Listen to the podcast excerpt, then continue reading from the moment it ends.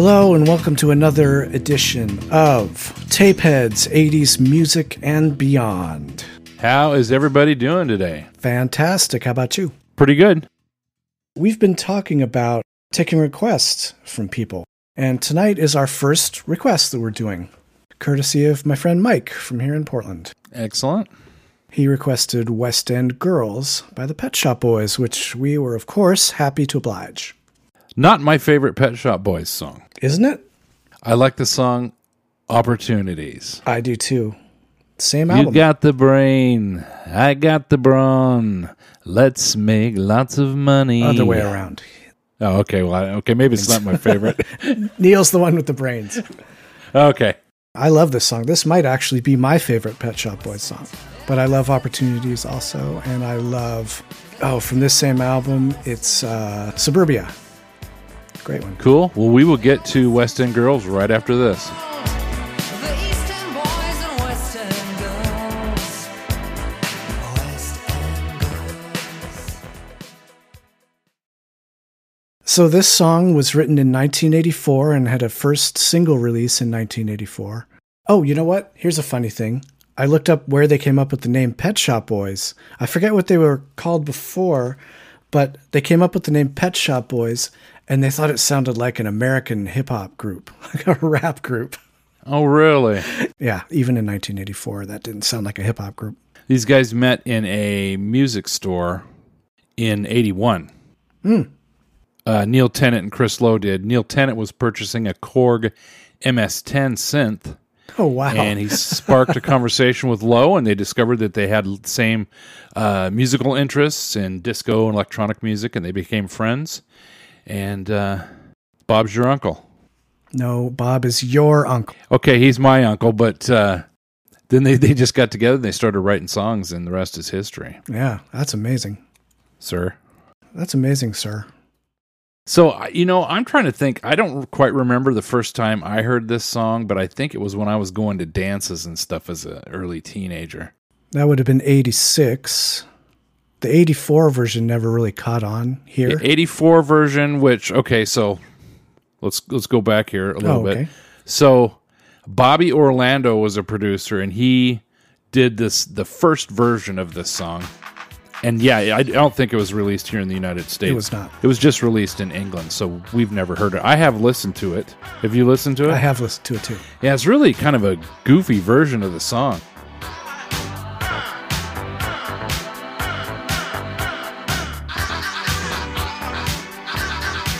When they're singing it, do you notice that they're kind of singing it fast and having a hard time getting the lyrics out? Just because you hear the other version all of these years, when they do this other version, it's a little bit faster, and it just it seems like he's having a hard time getting all the lyrics out. And also, I think that he when he goes to the next line, it just it seems like he should have did it in two tracks where he kind of overlaps himself. Doesn't do that, but uh, it's an interesting version. You mean in the parts where it goes from the rap to the singing? Uh, I qu- can't quite remember, just to a different line of the song. Too many shadows, whispering voices, faces on posters, too many choices. If, when, why, what, how much have you got? Have you got it? Do you get it? If so, how often? Which do you choose, a hard or soft option? Yeah, because I'm sure doing this live in 1984 when he's going from the rap right into the chorus, you know, where he's singing, that's a pretty quick turnaround time. And there's not much in the way of, you know, ability to take a breath or fit in something like that in there. So, yeah, he was, I'm sure they were working that out in the studio too.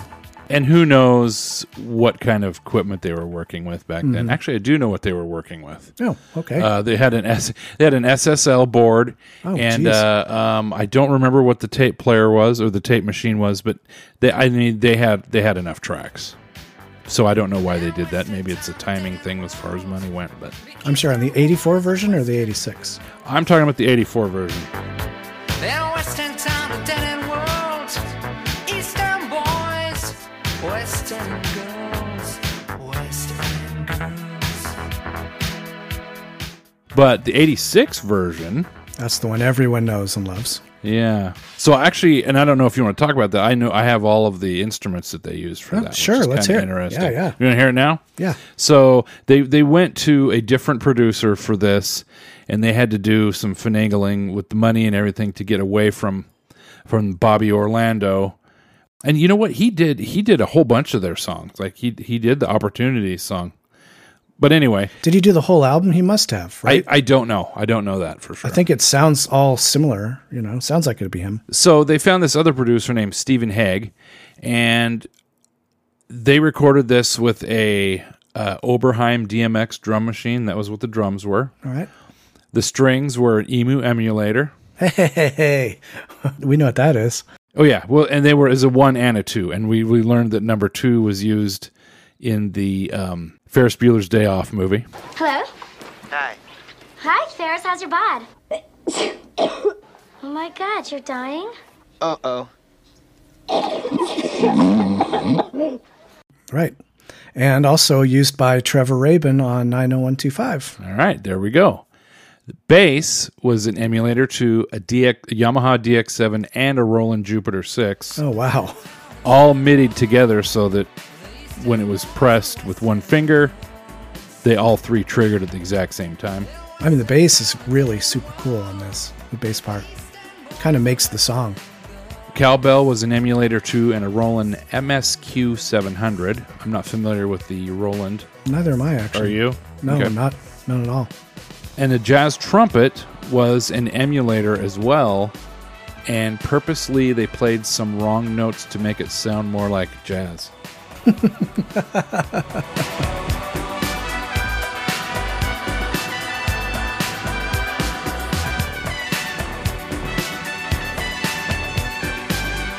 and the traffic noise at the very beginning of the song was recorded on a Sony Walkman. Wow. Or they just go outside the studio and, Probably. yeah. And then Helena Springs sang background vocals, and they put it in the emulator and flew it in in various uh, parts of the song. Is she famous for this or is she known in some other way? Well, she was a background singer for Bob Dylan Oh, wow. Okay. and was in a relationship with him for a while, and she sang backup live for a, a bunch of different artists. Okay. So she was like the Sheryl Crow of her time. Sure. Except I don't think I I don't think she stole everything from the people that wrote the songs and eventually caused them to commit suicide, a la Kevin Gilbert. That's a show for another day. We're talking about the, the, the Tuesday night music club that she was a member of, and a bunch of people got together and kind of ended up writing her first album for her. Not meaning to actually do that, but Yeah. We are going to do that in a future episode because it's an unbelievable story.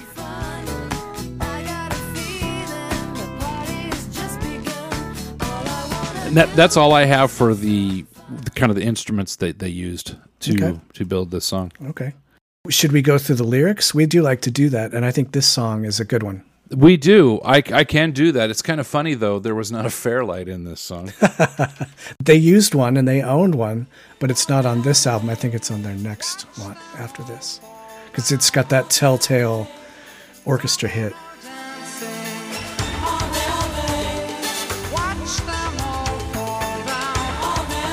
Like I remember on uh, Domino Dancing, I think is the song that has that on. I'm like, oh, okay. So I actually looked up Pet Shop Boys Fairlight, and sure enough, yeah, there you go. it's there. They actually sold it not too long ago. It was for sale recently.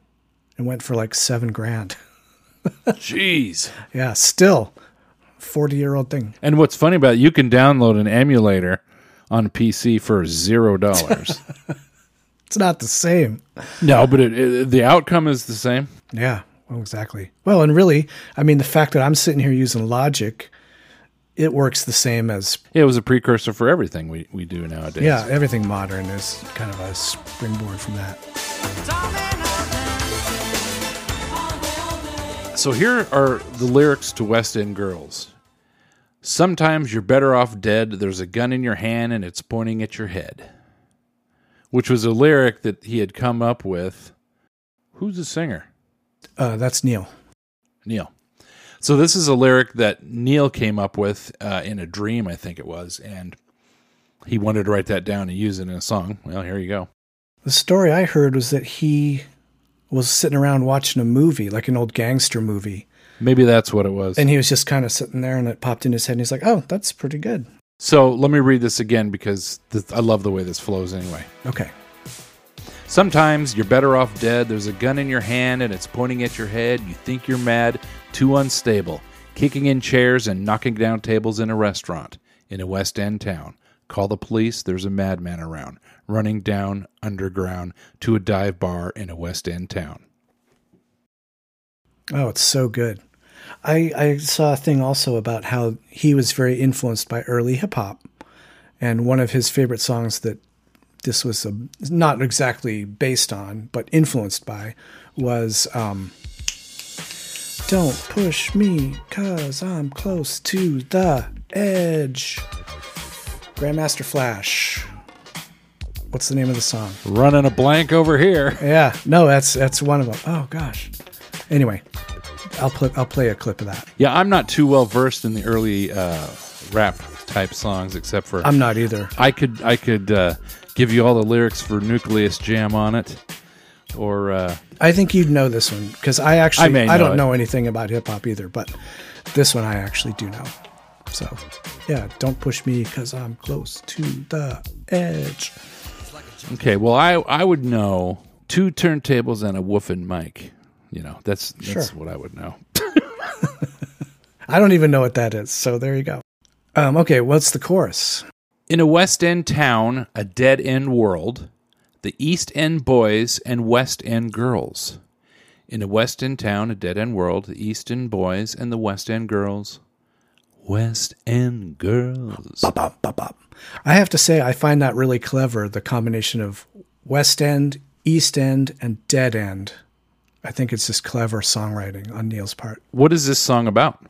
Well, it's a little bit cryptic, I think. Uh, that's kind of why we're going through these lyrics. Um, it is a little cryptic. Um, it seems to be about dance club culture and opposites attracting, but it's also, you know, he's got that gangster movie reference, Dream with the gun in their hand. And so let's let's continue on. Let's continue on. Okay. What's the next verse? Too many shadows, whispering voices, faces on posters, too many choices. If, when, why, what, how much have you got? I keep thinking it has to do with drugs. If the song is, you know, because there's drugs play such a huge part in the dance club culture. And, you know, in the West End of London, that's where all the dance clubs were. They could be seedy. There were also sex clubs. That's where people would go for shopping for anything they wanted, whether it was clothes or What? sex gear. Go to or- a sex club for shopping? no, no, they're all in the same part of town. Okay. Oh, okay. So you okay. could shop for like that's probably where Rob Halford went to get his leather and studs. Symbols of sadomasochism in the gay community. if you remember that story. Um, yeah, so that's that's all happening in the same part of town. Drugs were readily available, and so like I think this line is they're negotiating for working out sex, working out drugs, some combination of the two. And here's one of the great things about music, and a lot of songwriters have said this that, and they don't like to always say what a song is about because they want you to come to your own conclusion. Because songs can mean something to one person and it can mean something else to another person depending on what they have gone through in their life and what they're going through now. And that's kind of, I think that maybe that's what means something to you this way, can mean something to somebody else. Do you hear it differently? Do you do you find a different interpretation? I have never really tried to interpret this song. I have not. Okay. To me, it uh, it, uh, it was always about West End girls and how hey these chicks are hot. okay, continuing on in in the lyrics here. On. Okay. Have you got it? Do you get it? If so, how often? Which do you choose? A hard or soft option? I think it's also drugs. I also saw some people saying that it could refer to sort of the fluid sexuality of whoever wanted to be with somebody in that particular moment. Do you want to go, if you're a guy, do you want to go be with another guy or do you want to be with a woman? That's the hard and soft option. But I think I like the drug angle more. Like, do you want harder drugs like heroin or do you want softer drugs like weed or something? I like to think that it's these chicks are hot. These chicks are hot, but they also like to take drugs while they're dancing. In a West End town, a dead end world, the East End boys and West End girls. In a West End town, a dead end world, the East End boys and West End girls. West End girls, West End girls. You got a heart of glass or a heart of stone. Just you wait till they get you home. We've got no future, we've got no past. Here today, built to last. In every city and every nation, from Lake Geneva to the Finland station. Read the first one again. I love that line. You got a heart of glass or a heart of stone. Just you wait till I get you home. I love that. Just you wait till I get you alone. I and I also read I read somewhere that um, he was playing live in the last couple years, and he changed the Lake Geneva to, to the Finland station lyrics to match a little bit more from the whole Ukraine thing, mm-hmm. with the uh, Russia invading Ukraine, and he he put in a couple Ukraine cities, and when he was singing that live, Right. and Finland station is in Russia. Yes, it's in St. Petersburg. And that's where the Germans smuggled Lenin in to St. Petersburg and that station during the beginning of the Russian Revolution. That's crazy that Neil would just throw that into a little pop song. Just makes it very erudite and uh, historical. That's cool. Also, the song's lyrics uh, are concerned with class and the pressure of inner city life, and it was inspired in part by the T.S. Eliot poem "The Wasteland." Did you read that or listen to it? No, T.S. Eliot? no, I did not. I did actually. And I'm not going to pretend I understood it, but I think what they're referring to is it's sort of the way it jumps around from different narrators and different sort of thematic material throughout. Um, so I think that could be what he's playing with also.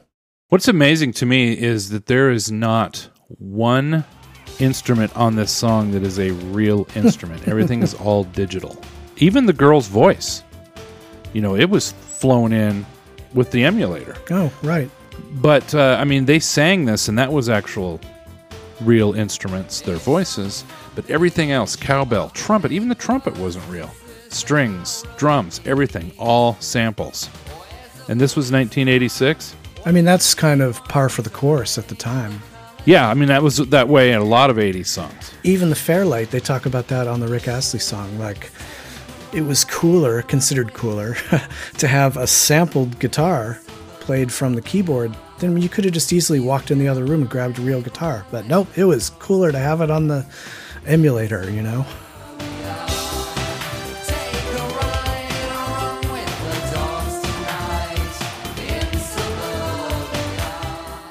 And everything was that way. Like you said, it'd be cool to have them do like a, a, a modernized version with all real instruments and see what that's like. Yeah, that would be cool. That would be my homework. I'll produce a version of it. Yeah, produce like an a cappella vocal and then fly that into my own version of the song. But I've always loved this, and So have I. you know, I think I loved it when I was going to dances, and this song would come on. Oh, I'm gonna go find some girl. and I'm gonna get out on the dance floor. This is one of those songs that I used to get excited about going out and dancing to, and I don't know why. Because these chicks are hot. That's right. Can't argue with that. But it was a it was a fun song. I thought, you know, and I certainly never looked into the lyrics to see what it was talking about. And even if you had, we probably wouldn't have guessed, uh, you know, Russian Revolution How old was I in '86? Fifteen. 15. Yeah, I, I didn't care about that. All you knew is those chicks were hot and let's let's dance. That's right.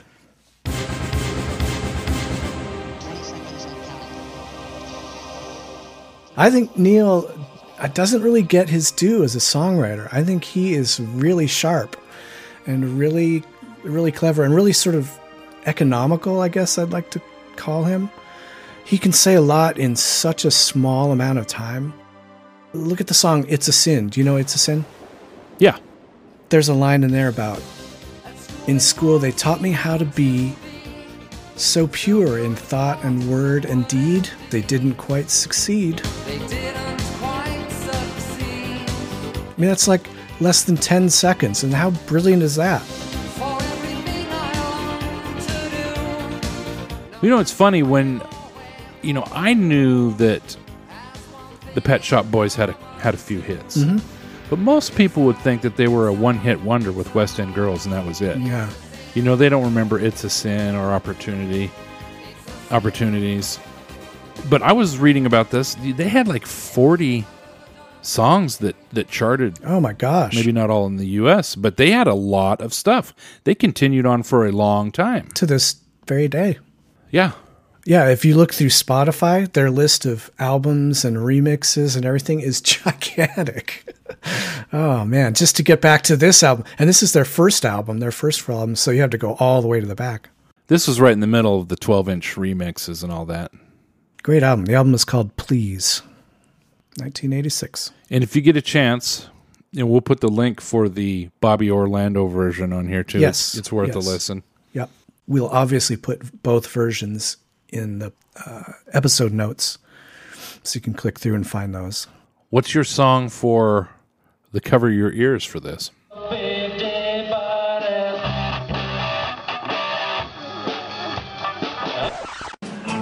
my time, took my chances. Cover your ears. Before I reveal the actual Cover Your Ears version, I wanted to give a couple honorable mentions. one of them was by the band Guar. That's the first Oh, one I found. Most of the cover versions of this song are like synth players saying, here's how to play West End Girls on your synthesizers, and here's what synths they used. There's a million versions of that, which I, we weren't interested in for this, for these purposes, for this segment of the show. So there's the Guar version, which is terrible, and they got all the chords wrong and the melody wrong, and you wouldn't even barely recognize it. So I was like, "Mm, okay, pass. Uh, there's a Swedish girl band called Type R, which did a great version. They kind of rocked it up just a little bit. It's very good. Uh, there's a band called Players, sorry, Prayers. Can't read my own writing. Uh, their version was also unrecognizable. It's kind of techno version. So then the one that I actually found, this one I will play a little bit of. It's it's by a guy named Brian Molko and a girl named Fiona Brice. In a West End town, dead end world. East End boys and West End girls. In a West End town, a dead end world. East End boys and West End girls. West End girls.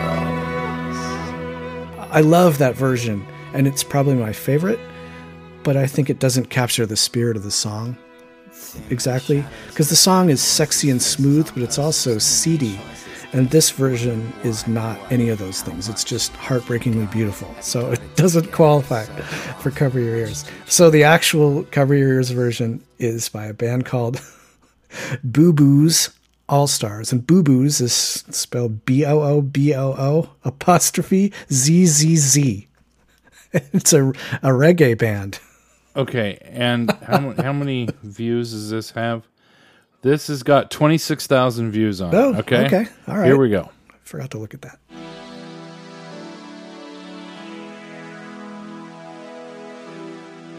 So far, it's similar, but it will change very soon.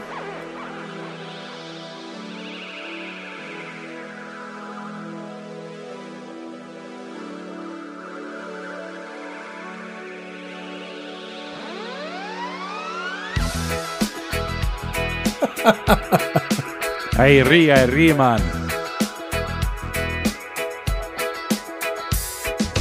Sometimes you're better off dead. There's a gun in your hand, it's pointing at your head. You think you're mad, too unstable. Kicking in chairs and knocking down tables in a restaurant in the western town. Call the police, there's a madman around walking down on the ground to a dive I like that synth in the background. In Yeah.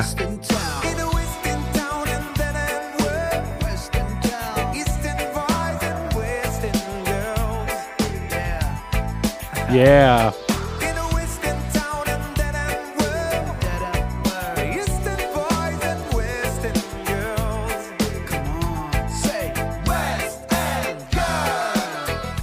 That's a that's a funny song. It's it's actually not bad. I was going to say that it's it's I, I don't hate it. Yeah, yeah, yeah, yeah, yeah. Too many shadows, whispering voices, faces on the posters. Too many choices. If, when, why, and what? How much have you I can kind of do without the stoner. Oh yeah, yeah, that kind of that guy. I can do without that. But I think the singer guy has a really good voice, and it actually goes into a long guitar solo at the end, which is also really, really well played. So yeah, the band is good. The drums, it's kind of a cool, cool groove. I mean, the bass line they they stayed uh, pretty uh, pretty close to the actual like tempo and the bass line and all that of the actual song. And they're called BooBoo'zzz All Stars. Boo Boos All Stars. That's funny. Yeah, I don't know where they're from. I'm guessing they're from England. That's kind of what the uh, rapper guys sounded like. but Jeez. I'm not sure. I should have looked that up.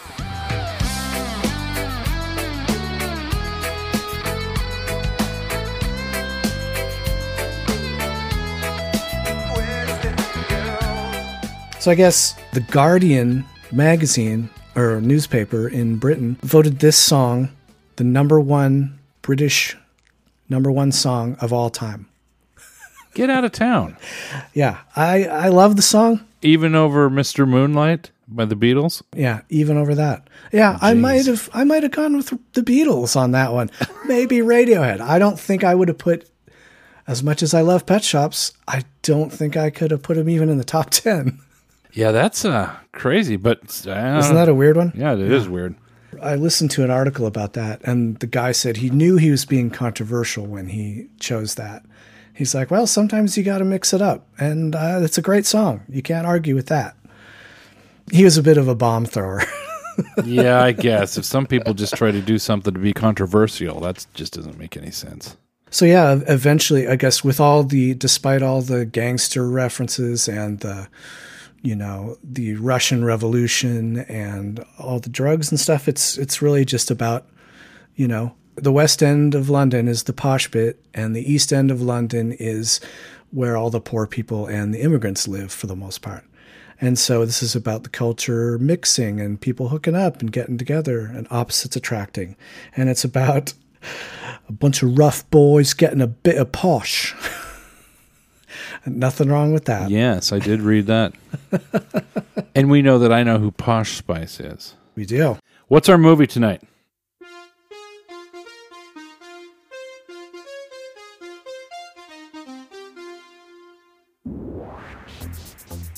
Our movie tonight is also from 1984 Beverly Hills Cop.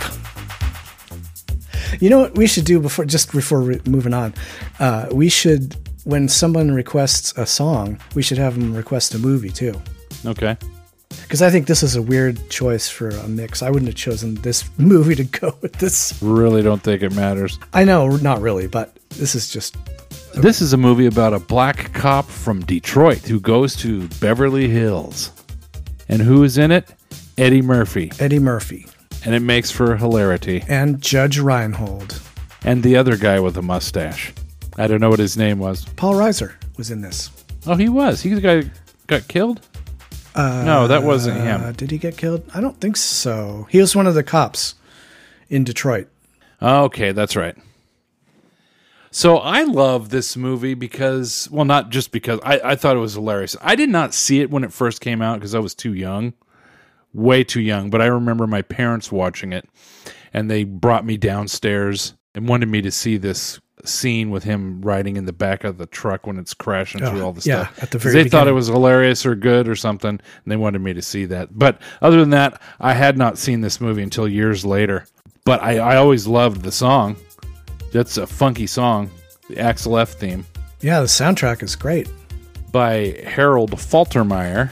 And I have it on vinyl, of course. Oh, So I knew you would. That's so funny. here's our drinking game. Do you have drink. the Beverly Hills Cop uh, soundtrack? Yeah. Well, that's funny. So some of the other movies he did, he actually did the Top Gun theme with Stevie Stevens playing guitar over it.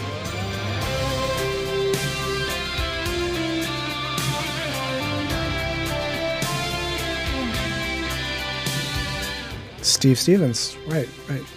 I didn't know Harold Faltermeyer wrote that. I thought Steve Stevens wrote it. No, uh, he probably well he probably wrote the guitar part, but I don't know. Uh, Fletch, which is one of my favorite movies. I know you don't like it, but we're going to do that on here. I love that movie. Just so you know. I just think Chevy Chase is such a penis, and I just So and everybody thinks so, and I just never have thought he's funny. So anyway, Fletch, which really this movie reminds me of Fletch, the way that they use Harold Faltermeyer in it. So like when Axel Foley's driving around or when Fletch is driving around, they're playing the Fletch song or the Axel Foley song. It's just it's really really similar to that if you watch these movies together.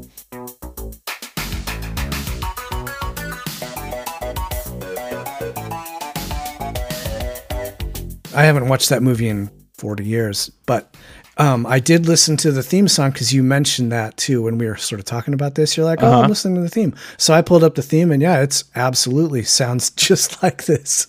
So I know some people that listen to this are. Uh, I know we haven't really talked about the movie much yet because I'm still talking about Harold Faltermeyer here. Yeah, yeah, yeah. But uh, Roland Jupiter Eight is the saw lead on this. Okay, Uh, a Moog plays the bass line. cool.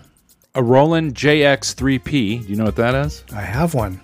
Ah, excellent. Yes. That's the brasses in this. no. And uh, marimba.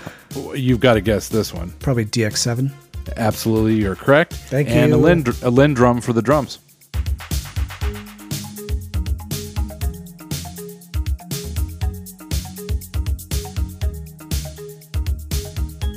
So Beverly Hills Cop, very funny movie, and it's kind of like this guy that's out of his out of his element in, and he's a black guy, and he's in Beverly Hills with all these rich people, and he's ruffling people's feathers. We should probably tell why he goes to Beverly Hills in the first place.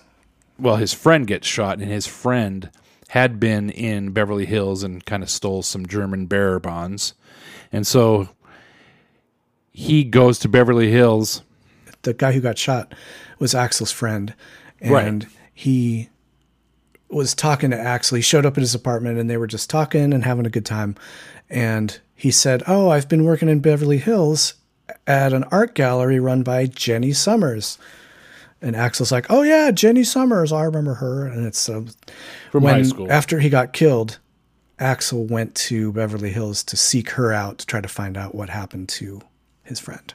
Yeah, and immediately he gets in trouble with the Beverly Hills police station. Right, right. and so they he the chief of police or i guess the captain of the police squad there sends two people to kind of tag him uh, as he's in beverly hills and all kind of hilarity ensues and it's just a funny movie I don't know. I don't love this movie. Um, it's not really my bag. The whole rogue cop plays by his own rules and gets sent to a new place where they have, you know, the, everything is strictly by the book, you know, and the hijinks ensue. well come on. It's not like it's some it's just a funny movie. Did you like beverly hills cop 2 I don't know if I ever saw it. That movie was uh, great because I mean I didn't love the first one, so. Okay. And then beverly hills cop 3 Is there a was three? shot at paramount's great america. Is there really a three? Yes, it wasn't that good. I didn't even know that. But the scenes from Paramount's Great America were funny. Oh, okay. And we have we have been there when we were younger, so Yeah, no, I didn't love the movie. It's okay. I guess I can put my own judgment of it aside and say that I think most people would like it. Because yeah, Eddie Murphy's got a great presence and he's he's just a great character. Morning, officers. What y'all, the second team? We're the first team. Yeah, we're not gonna fall for a banana in the tailpipe. You're not gonna fall for the banana in the tailpipe? It should be more natural, brother. It should flow out like this. Look, man, I ain't falling for no banana in my tailpipe. See, that's more natural for us. You've been hanging out with this dude too long. I'm sorry, I'm just fucking with you. That's funny to me. Sorry. He also has a really weird laugh. yeah, it's funny. Yeah. Yeah, it's it's the movie has its moments. I'll I'll I'll give it that. Yeah, I know it's no My Dinner with Andre, It is definitely not my dinner with Andre. but I think I it's love funny. My Dinner with Andre. And as a comedy, you don't want some great story. They're just funny movies. You laugh out loud at them. Have a good sometimes, time. sometimes. That's why I love Fletch. I think it's a great movie. All right, we're gonna have you to. watch don't like one. it? Yeah, we will have to do that.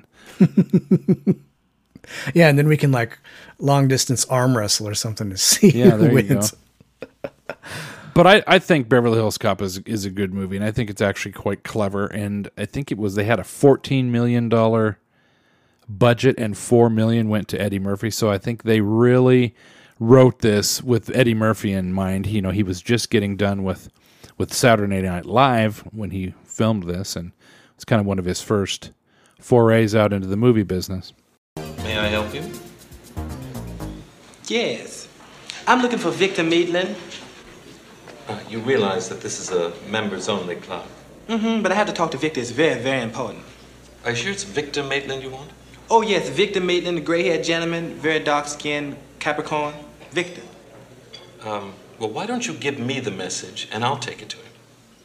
Okay, I guess I can do that. Um, tell Victor that Ramon, the fella he met about a week ago, tell him that um, Ramon went to the clinic today and I found out that I have um, herpes simplex 10.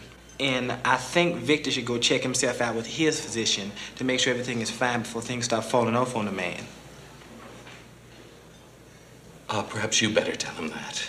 Have you ever seen Trading Places? Yes, I'd like to do that one too. I like that movie a lot. Oh, that's a good movie. Yeah, see what were some of the ones that he did? He did Trading Places, Best Defense, which he agrees was a movie that sucked real bad. Coming to America, that was great. yeah, coming to that was way later, and that but yeah, that was great. Yeah, yeah, yeah. Eddie Murphy, Beverly Hills Cop. And he put out an album. Remember the album he put out? The song Party All the Time.